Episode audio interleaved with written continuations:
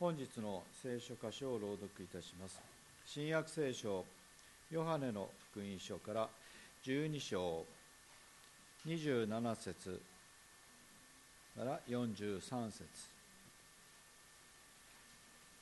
第3版ですとの版をお持ちの方は205ページ新約聖書205ページ。それ以前の版をお持ちの方は187ページとなります。それではお読みいたします。ヨハネの福音書12章27節。今私の心は騒いでいる。何と言おうか。父よこの時から私をお救いください。と言おうか。いやこのためにこそ私はこの時に至ったのです。父よ皆の栄光を表してください。その時天から声が聞こえた。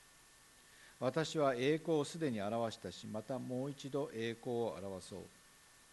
そばに立っていてそれを聞いていた群衆は雷が鳴ったのだと言った。他の人々は見つかいがあの方に話したのだと言った。イエスは答えて言われた。この声が聞こえたのは私のためにではなくあなた方のためにです。今がこの世の裁きです。今この世を支配する者は追い出されるのです。私が地上から上げられるなら私はすべての人を自分のところに引き寄せます。イエスは自分がどのような死に方で死ぬかを示してこのことを言われたのである。そこで群衆はイエスに答えた。私たちは立法でキリストはいつまでも生きておられると聞きましたがどうしてあなたは人の子をあげられなければならないと言われるのですか。その人のことは誰ですか。イエスは彼らに言われた。まだしばらくの間光はあなた方の間にあります。闇があなた方を襲うことのないようにあなた方は光がある間に歩きなさい。闇の中を歩く者は自分がどこに行くのか分かりません。あなた方に光がある間に光の子供となるために光を信じなさい。イエスはこれらのことをお話しになると立ち去って彼らから身を隠された。イエスが彼らの目の前でこのように多くの印を行われたのに彼らはイエスを信じなかった。それは主よ誰が私たちの知らせを信じましたか。また主の身腕は誰に表されましたか。といった預言者イザヤの言葉が成就するためであった。彼らが信じることができなかったのはイザヤがまだ次の世に行ったことからである。主は彼らの目を盲目にされた。また彼らの心をかたくなにされた。それは彼らが目で見ず心で理解せず改心せずそして私が彼らを癒すことのないためである。イザヤがこう言ったのはイザヤがイエスの栄光を見たからでイエスを指して言ったのである。しかしそれにもかかわらず指導者たちの中にもイエスを信じる者がたくさんいた。ただパリサイ人たちはをはばかって告白はしなかった。街道から追放されないためであった。彼らは神ら神からの栄誉よりも人の栄誉を愛したからである。本日は、えー、世を裁くためではなく救うためにと題しまして高橋先生に御言葉を取り次いていただきます。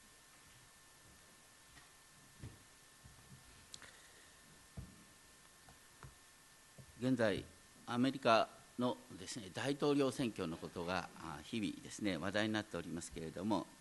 アメリカの大統領というのはすごい力を持ってます。でも不思議にですねあの見てくると何らかの依存症の傾向を持つ人がですねその座についているような気がする。しかしそのことが隠されもせず強がる強がりを押し通すこともないあのオープンなカルチャーが僕はとても好きですけれどもあのケネディ元大統領の一族の中には富権力セックスアルコールへの依存症が見られたと言われる。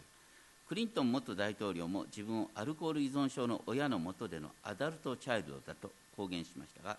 後のスキャンダルで彼自身も依存症であることが明らかになっているかなと思います。またジョージ・ブッシュ前大統領はかつてアルコール依存症であったことを明らかにしています。それは癒されたというよりは彼の政治にはその影響が現れて自分自身も人間関係依存かななんて思うことがありました。実は全ての人が多少ともこの問題を抱えていると言われます。癒されたと思っても依存の対象が変わっているだけ。それに対してパスカルはこういう趣旨のことを言ってます。人はエデンの園を失って以来無限の空虚感を抱き自分の周りのものでそれを満たそうと必死になっている。しかし無限の深淵は無限の神によってしか満たされないんだ。私たちの心の中には無限の空洞があるんです。それは無限の神によってしか満たされないんだ。だから私たちは神との交わりを求める必要があるんだ。ということなんです。今読まれたですねヨハネ12章の箇所はギリシャ人たちがイエス様に出会いたいと思った時にイエス様が不思議な話に持ってったというところから来るんですけれども興味深いのは12章23節で「人の子が栄光を受けるその時が来ました」ってイエス様おっしゃった。このヨハネの福音書ではまだ私の時は来てないとイエス様繰り返したんですけれども今こそ時が来た。栄光を受ける時だ。その栄光を受けるとは何かというと十字架にかかる時だっていうこと。不思議なことをおっしゃった。なぜ十字架が栄光なんだって私たちは思います。そしてイエス様は一つの無意がして死ななければっていう話から自分の死が豊かな実を結ぶんだっていうことをおっしゃった。それは実はイザヤ書53章10節にある言葉なんですけどももし彼が自分の命を財貨のための生贄とするなら彼は末永く子孫を見ることができという。要するにイエス様はイザヤ書52章から53章にかけて記された苦難のしもべとしての生き方を全うされたっていうことなんです。でもそういう中で27節イエス様は今私の心は騒いでいるとおっしゃった。あの皆さんヨハネの福音書にゲッセマネの祈りは出てるでしょうか？出てないんですね。またマルコ・ルカには記されています。ですからゲッセマネの園の祈りに相当するのがこのね、えー、ですから最後の晩餐の前の時ですけれども今私の心は騒いでいると群衆を前にして言われたイエス様の葛藤かなと思います。ある人こんなことを言いましたけれどもすべての人間は生まれながら痛みを避け快楽を求めるものである。それは重力の法則と同じぐらい確実なものだ。あなたね痛みを避けて楽な生き方ばっかり求めようとしてるでしょ。なんていうことがありますけれどもあなたもそうじゃない。みんなそうなんだよ。痛みを避けて楽に生きたいんだ。説教したって無駄だね。じゃあ何が大切かっていうとイエス様ここでおっしゃった父よこの時から私をお救いくださいと本当は願いたい人間の本質としてはしかしいやこのためにこそ私はこの時に至ったのですとイエス様はおっしゃった。このためにこそ私はこの時に至った。それは自分は父なる神から与えられた使命に生きるんだっていうこと。でもイエス様は、ね、ご自分が十字架にかかる時に弟子たちがつまずくっていうことをとても心配してた。だから28節で「父よ皆の栄光を表してください」とお祈りした。すると天から声が来た。私は栄光をすでに表したしまたもう一度栄光を表そうと父なる神からの声が聞こえた。周りにいる人は雷が鳴ったんだろうと思った。またある人は見つかりがあの方に話したんだと思った。イエス様はそれはですね自分自身のためではなくしてあなた方のために天の神が語ってくださったんだとおっしゃった。そして同時にですね今がこの世の裁きのためです。今この世を支配する者は追い出されるんです。ご自分が十字架にかかることによってサタンが追い出されるんだっていうことをおっしゃった。そして不思議な言葉32節。私が地上から上げられるならイエス様はこの福音書で繰り返しですね地上から上げられるっていうことを十字架を示唆する言葉としておっしゃるんです。私が地上から上げられるなら私は全ての人を自分のところに引き寄せます。これすごい表現ですね。イエス様十字架にかかる。両手を広げて十字架にかかる。それは全ての人を世界中の人を世代を超えた人々をご自分のもとに招くためにイエス様は十字架で手を広げて全ての人を招くんだと実はここでおっしゃってる十字架っていうのは本当にですね考えても考えても意味がわからない部分があるんです。でもその意味が分かれば分かるほど不思議にですね私たちは自分の殻から自由になってイエス様を親しく思うイエス様を愛しく思うその思いが強くなる。そんなことを思わされます。そういう中で福音者は33節でイエスは自分がどのような死に方で死ぬのかを示してこのことを言われたのであるとおっしゃった。周りの人々はイエス様が何をおっしゃってるのかよく分かんなかったんですがでも一つよく分かった。なんかイエス様は自分が死ぬっておっしゃってるんだな。その時聞いた人々は思ったんですよ。イエスが救い主であるならばね例えば第一サメル7章なんかにキリ、えーとね、ダビデ契約が書いてある。ダビデ契約で書いてあるのはダビデの子孫王としてダビデの子孫が生まれた時にそのダビデの子は永遠の王座につくって書いてあるんです。永遠の王座につくのがキリストであるはずなのにどうしてあなたは死ぬっていうことを言うのか。人の子って本当に何なの？っていうことをみんなが人の子っていうのはいつも言いますがダニエル書7章13節にあるですね雲に乗って現れる栄光の人の子。そして イエス様はこの質問に真っ向から答える代わりに不思議な議論の展開をします。まだしばらくの間光はあなた方の間にあります。光とは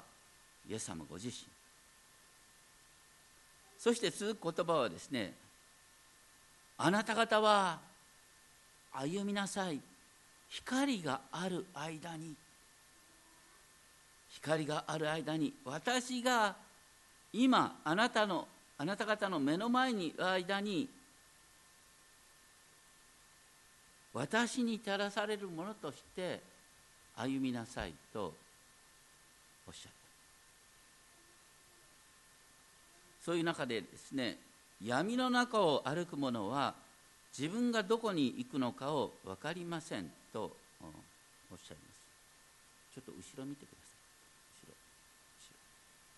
後ろ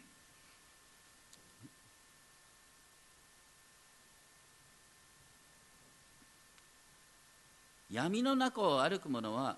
自分がどこに行くのかを大丈夫ですか、はい、すいません。闇の中を歩く者は自分がどこに行くのかを分かりませんとですね。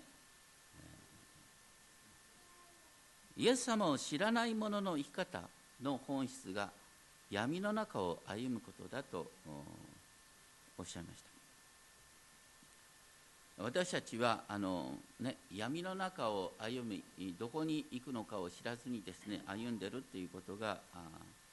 ないかなと思いますがあの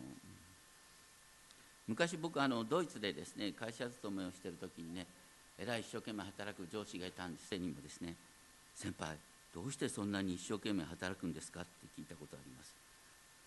すると彼はですね言葉を詰まらせながら男の意地だよって言いました。男の意地って何？って聞いたら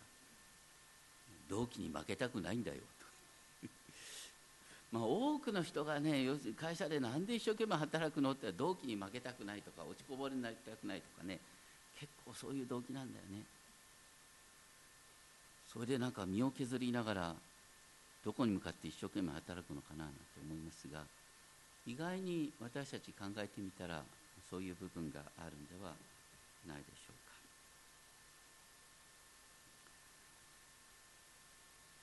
平になることの恐れみたいなのがあるのかもしれません。そして36節。光を持っている光がある間に光を信じなさい。光の子供となるためにって言葉がありますが光の子供となるために。あの この光の子供っていう言葉はあの光の息子た息子たちっていうですね表現でもあるんです。あのイエス様が神の息子であるそれと同じように私たちはですね神のイエス様が神の息子であると同じように私たちはあのイエス様と同じ立場にされる。いわゆる光光のことされるっていうことがですねあのここで強調されているんだと思います。私たちは本当の意味でイエス様を知ることによってですねイエス様とつながることによってですねあの光の子として生きることができる。イエス様が闇を照らした。それと同じように私たちがこの世を照らす働きができる。あなたは世の光ですと。イエス様はおっしゃった。私たちも世の光として生きることができるんだということを覚えたいと思います。そしてあの この福音書ではですね12章の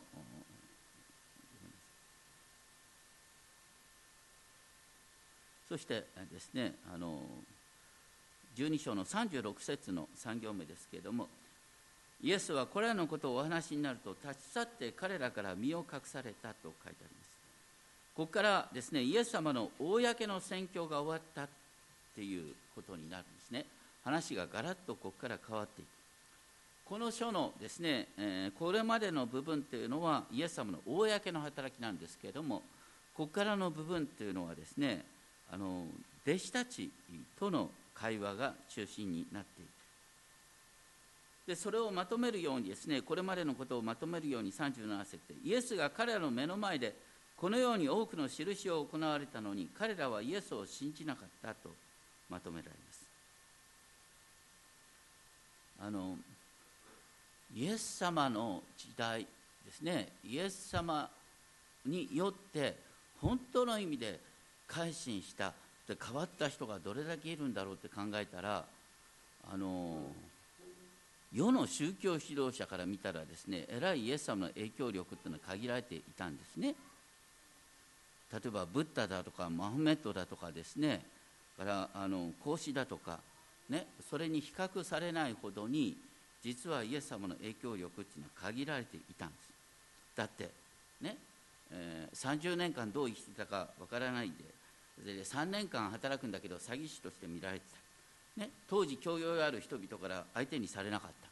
友と近親者からは軽蔑されついに仲間の一人から裏切られて他の一人に否認されていざとなったらみんなから見捨てられて死んだっていうのがイエス様の生涯なんですよ。まあ、これはパスカルが言った言葉ですけど本当にその通りだと思いますね。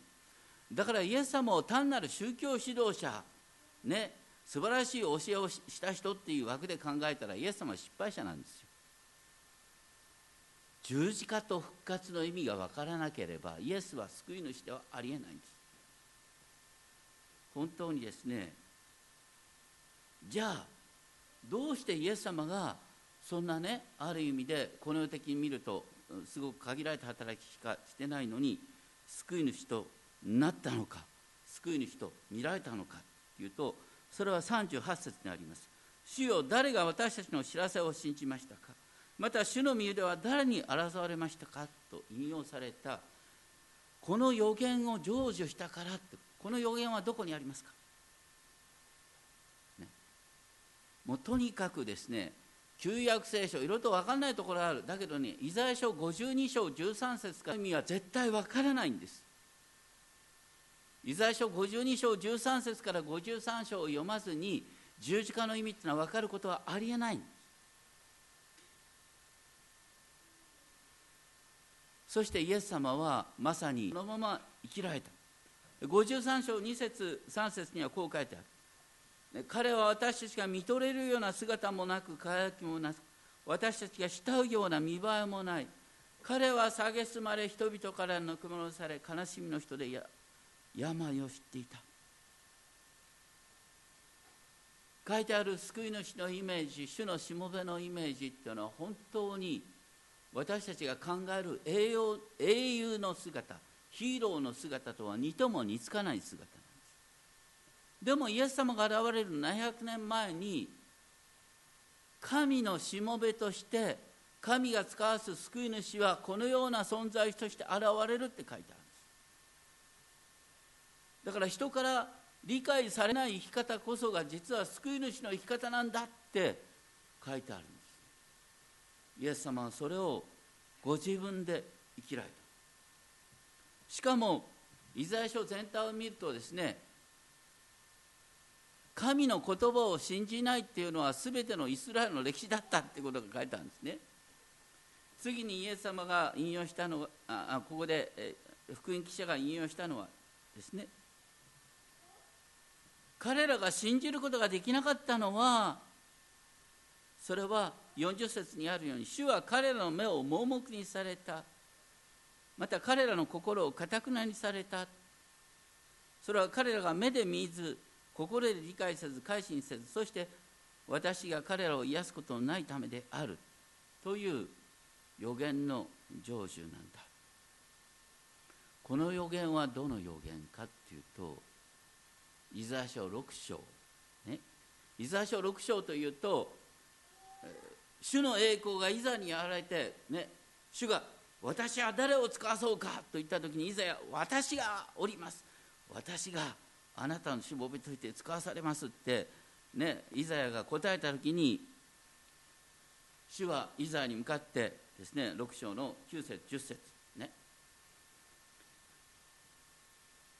人々にわからないメッセージをしろって命じられます。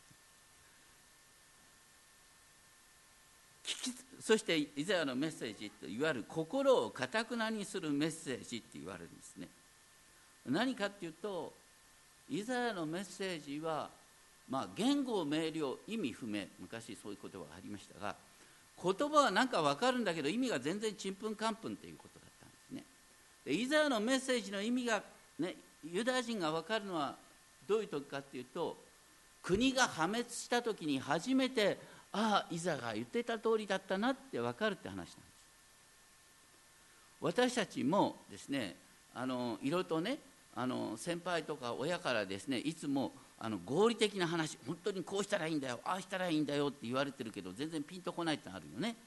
どういう時にピンとくる？挫折した時。で失敗した時。徹底的に自分の無力さに打ちひしがれた時に初めて言われた言葉の意味が分かるっていうことがある。人間っていうのは不思議に言われれば言われるほど心をかたくなにするっていう傾向があるんですね。あなたの心構えを変えなさいって言われれば言われるほどですね頑固になってですねあの自分の生き方を貫き通そうとするなんてことがある。んですあるですねアルコール依存症の息子を持ったお母さんがカウンセラーからですねこういうことを言われた。お母さんあなたは息子さんの口先の謝罪を受け止めてすぐに助けの手を差し伸べている。かえってあなたの息子さんの依存体質を強めているだけだ、ね、毎回口うるさく言う代わりにもうほっときなさい。ほっといたら彼は破滅するでしょう。でも破滅するのを彼が自分自身で体験しなかったら彼は生まれ変われないんだ。あなたは助けることでまたガミガミ言うことでその子をますますダメにしている。まさにそういうことってあるんですよ。有名な宝刀息子の例え。なんでお父さんがさ息子の破滅を分かってて家から送り出したんですか？失敗しないと分かんないからですだからイザヤの言葉っていうのもそうなんです。失敗した時分かるよ。でそのイザヤの言葉をイエス様がここである意味で引用してるんです。私の言葉は今は分からない。でも今に分かるよていうことをおっしゃる。あらゆる依存症っていうのはいわゆる否認の病である、ね、私はお酒をコントロールできないほど弱じゃない。俺はいざとなったら薬をやめることができるんだ。でも今日だからやってみよう。という形でハマっていくっていうのは依存症なんです。自分で自分をコントロールできるって思う人はある意味で依存症なんです。本当に大切なのは自分は自分でコントロールできないところがあるんだっていうことを謙虚に認める。そこから実は生き方が変わってくるんだ。そして 41節で、えー、不思議にもイザヤがこう言ったのはイザヤがイエスの栄光を見たからだ。700年前のイザヤがどうやって、ね、700年後の、イエスの栄光を見るのかこれまた、ね、イザヤ書52章13節以降のキリスト予言なんです。イザヤ書52章13節では何と書いてあるかというと「見よ私のしもべは栄える彼は高められ上がられ非常に高くなる」まさに神のしもべの栄光から語りながら彼は悲しみの人で病を知っていたって痛みを背負う存在となられたっていう展開に変わっていくんです。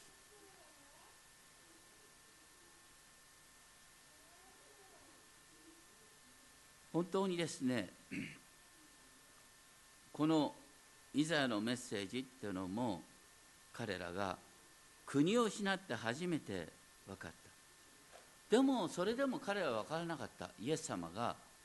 イザヤが予言した苦難のしもべを生きているってこと。ちなみにイザヤ書40章以降 ,40 章以降には4つの苦難のしもべの予言が記されています。すべてイエス様の姿を予言したようなことが書いてあります。そういう中でですねユダヤ人の指導者の中にもですねイエス様を信じた人がいたけれども彼らは神からの栄誉よりも人からの栄誉を愛したから黙っていたという話が書いてあります。43節。人からの栄誉ということで思わされることがあるんですが依存症っていうのは基本的に心にある何とも言えない空虚感で寂しさなんですね。ヘンリー・ナウエンっていう有名なですねあの神学者が最後の日記で本当に自分の中に愛情に飢えた亡霊の心が宿っているということを赤裸々に書いています。でも彼はですねそれから逃げずにその自分の心の渇きに向き合いました。寂しさを感じる愛への渇きを覚えるっていうのは恥ずく恥ずべきことではないんです。大切なのは愛への渇きを覚えてそれを悪いもので満たそうとすることなんです。愛への渇きは実は祈りの始まりなんです。寂しさを感じるところから祈りが始まるんです。イエス様十字架で「我が神我が神」って祈られました。詩編22編の祈りそのまま。これ我が神っていうよりは見捨てられたと思いながら私の神よ私の神よってなお神にすがっているんです。自分は見捨てられたと思いながら私の神よって下に求める。なんでこんな目に遭うんだっていう状況が皆さんの中に訪れた中でしかもその中で私の神よって祈る。そこから実は全てが変わり出すんです。そしてイエス様はその後ですね44節からまた大声で言われたとおっしゃってで44節私を信じる者は私だけではなく私を使わした方を信じるのです。また私を見る者は私を使わした方を見るのです。これはねイエス様が私を見る者は父を見た。私の話を聞く者は父の話を聞いたんだ。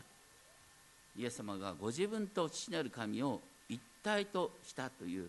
とてつもなくすごい言葉なんです。そして30とですね36節の言葉に続けるようにですねこの46節で45節ですか。私は光として世に来ました。私を信じる者が誰も闇の中にとどまることのないためですと言われながら私の言うことを聞いてそれを守らなくても私はその人を裁きません。私は世を裁くために来たのではなく世を救うために来たからですとおっしゃっ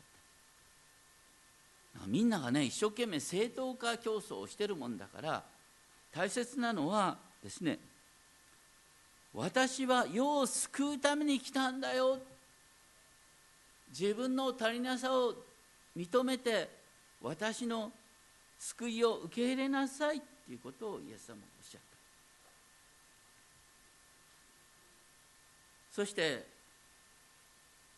イエス様を信じないことによってその人自身が自分を裁いてしまうことになるんだ。それは例えば死刑の恩赦が出た。でも恩赦は私は嫌いですとか言って死刑台にかかるようなもの。それが要するにイエス様の言葉を信じないことによって自分で自分を追いやっているってことですね。そして 50節で私は父の命令が永遠の命であることを知っています。この福音書では命っていう言葉がこれまで32回繰り返されています。そのうち15回は永遠の命っていう表現になっています。何度も言いますが永遠の命が今の命が永遠に続くんだとしたらそんな命嫌いだっていう人が たまにいると思うんですね。永遠の命っては今の命が永遠に続くことじゃない。そうじゃなくて来たるべき世の命が今から始まること新しいエルサレムの命が今から始まること神様とのこう本当に顔と顔とを合わせる親密な交わりが今から始まる。それが永遠の命なんだっていうことなんです。私たちは何を求めているか。永遠の命っていうのは神との交わりなんだ。私たちはみんな渇きを持ちます。その渇きの中で神を慕い求める。神に祈る。そして詩篇を見るとね本当に私は書いてますっていう祈りがたくさんあるんですよ。自分の渇きの気持ちをそのまま神様に訴える。そしてそこで神様の慰めを神様の導きを体験するっていうのが私の生き方なんです。そしてその際ですね何が大切かっていうと神様があなたに何を、ね、求めておられるかっていうことを考えながら生きるってことです。本当の意味で私たちをねその渇きから自分の渇きから本当に使命にあのこう外にですね自分の目を向けさせるためには使命の自覚っていうのが切り離せない、まあ、最近あのアドラー心理学が流行ってますね。アドラーっていう人は100年前の心理学者ですけれどもアドラーのもとで訓練を受けた人にビクトール・フランクルっていう人がいます。ビクトール・フランクルっていうのはあの夜と霧なんかが書いたあのドイツのですね強制収容所の生き残りですね。彼はその中でこう言ってます。私の使命がわからないっていう人に対して使命があなたを探しているんです。自分が使命を探すんじゃなくて使命があなたを探しているんですって言いました。どういうことかっていうと私たちねこの1週間生きてる間になんか心になんか刺さるものがある。これを私しなきゃいけないんじゃないか。ってそれはねこれ私に求められてるんじゃないかって感じるっていうのは本当人それぞれによって全然違うんですよ。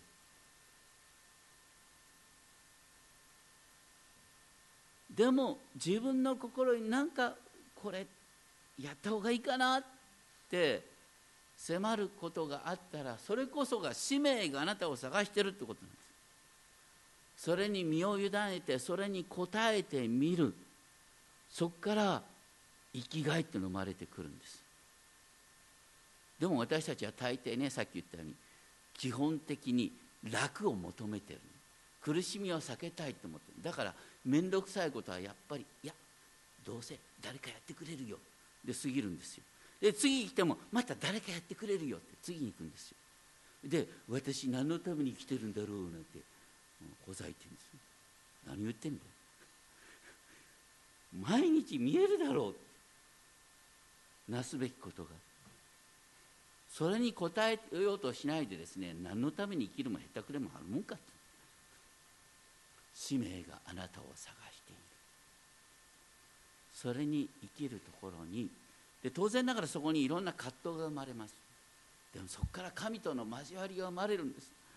でそこ何を体験するかって私たちのうちに創造主ご自身が住んでるっていう喜びですよ。精霊は創造主なんです。太陽を作った方全宇宙を作った方があなたのうちに住んでいるんです。すべての不可能は可能になりうるんです。ただあなたが心を開かなければ何も始まらない。